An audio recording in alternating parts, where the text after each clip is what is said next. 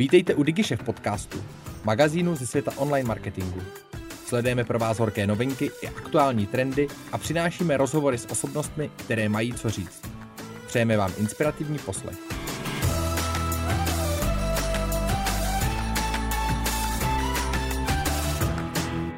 Vítejte u našeho SEO novinkového podcastu, kde vám povíme to nejdůležitější, co se v uplynulých týdnech stalo v oblasti SEO.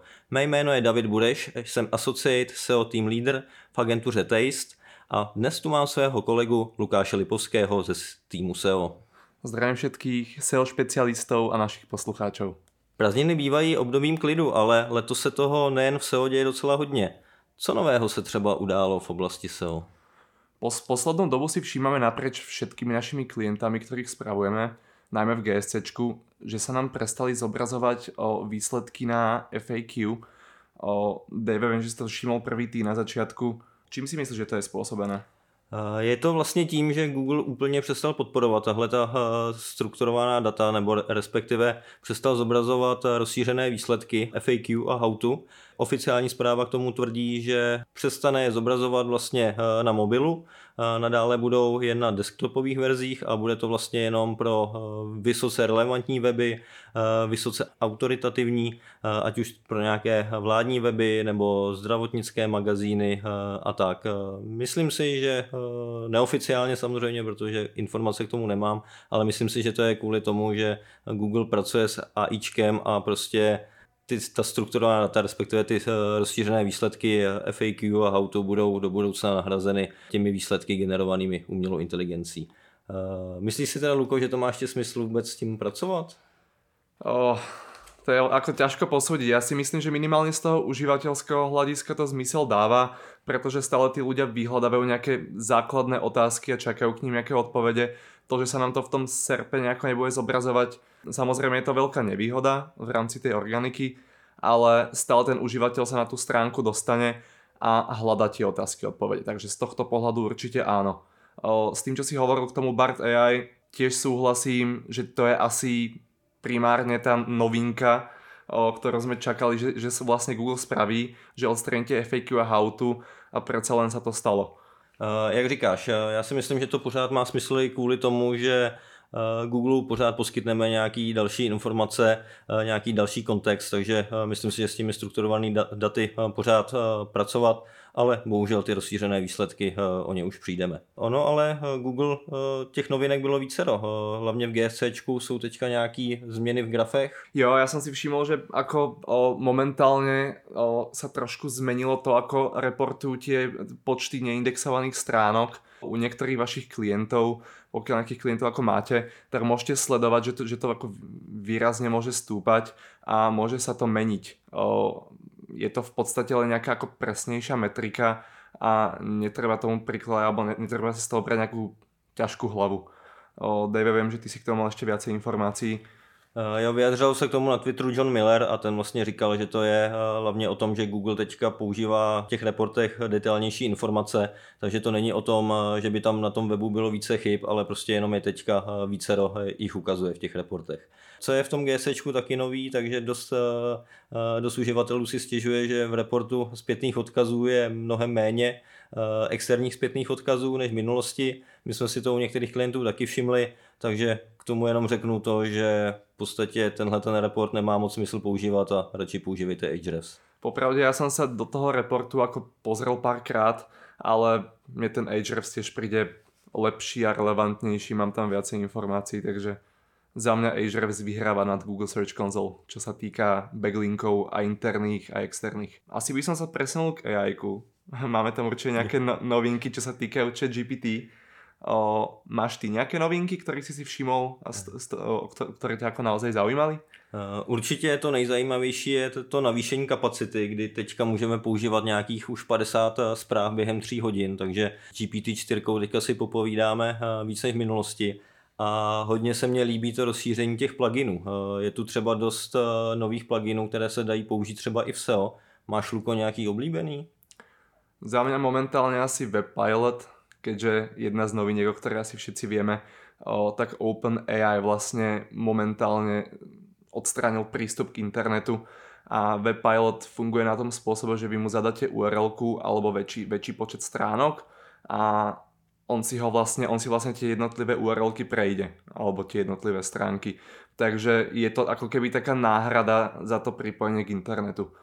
O, používáš niečo ty, Dave? Eh, já používám takzvaný code interpreter, eh, který dokáže, eh, nebo jde tam nahrát nějaký soubor, třeba Excel a OpenAI to nějakým způsobem přežvíká, je samozřejmě potřeba mu dát nějaký kontext, ale docela dobře to funguje, zkoušíme to na nějaký automatizaci klíčovky, uvidíme, jak to bude fungovat, ale musím říct, že ty data z toho Excelu to čte pěkně, takže tohle je fakt fajn plugin, který doporučuji i vám použít.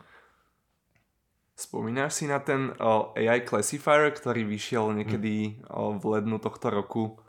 Eh, to byla docela zajímavá funkce, která měla rozpoznat, jestli daný text je generovaný umělou inteligencí nebo ne, ale nebylo tam úplně nějak, že by to fungovalo.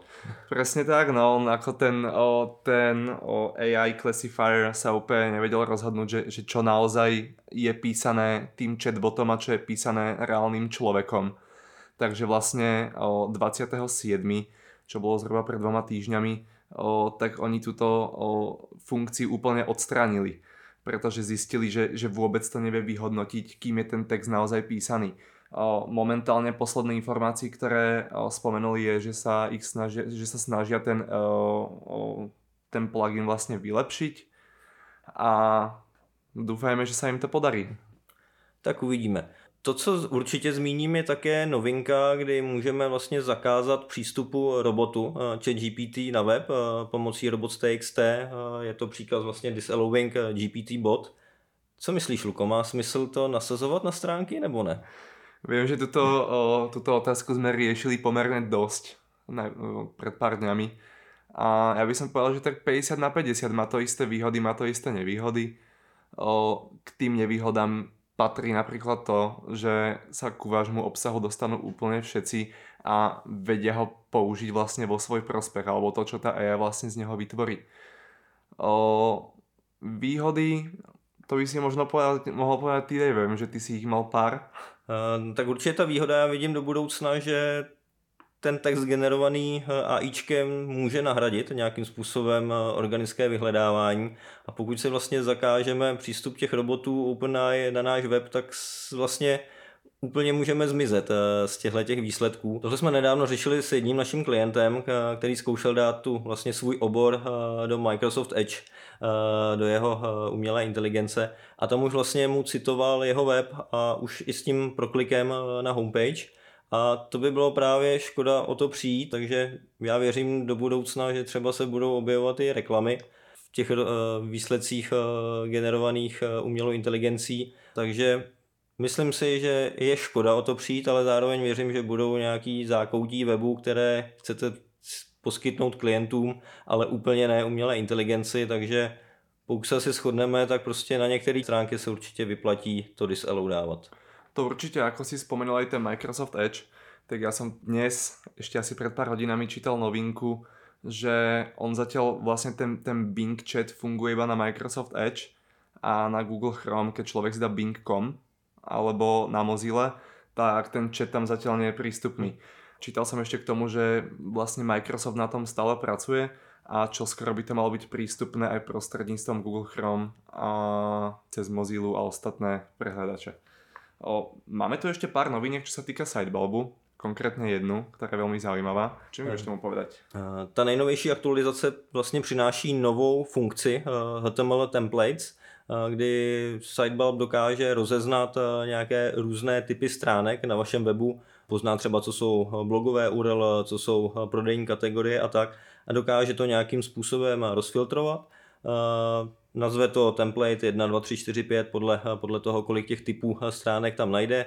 Vy už si to vlastně jenom eh, manuálně eh, na základě těch typů pojmenujete a potom vlastně zjistíte, eh, který ten problém se týká třeba jenom té některé kategorie a není vlastně potřeba prohlížet celý web nebo koukat na to, dohledávat, kde ta chyba přesně, ale umožní to vlastně dohledat nějaká ta pravidla na tom webu. Takže tohle si myslím, že je hodně dobrá funkce, kterou rád využiju.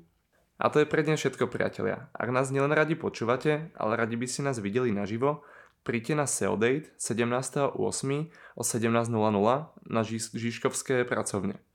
Budu tam i já se svojí přednáškou GA4 Pro SEO v 20 minutách. Těším se na viděnou a někdy příště naslyšenou v našem dalším díle SEO novinkového podcastu. Děkujeme, že jste si poslechli náš podcast. Pokud se vám líbil, sdílejte ho na svých sociálních sítích a inspirujte tak své okolí. Chcete zůstat v obraze? Odebírejte nás a žádná novinka vám neuteče. Napadá vás zajímavé téma nebo host, kterého máme vyspovídat? Dejte nám vědět. Naschledanou u dalších dílů.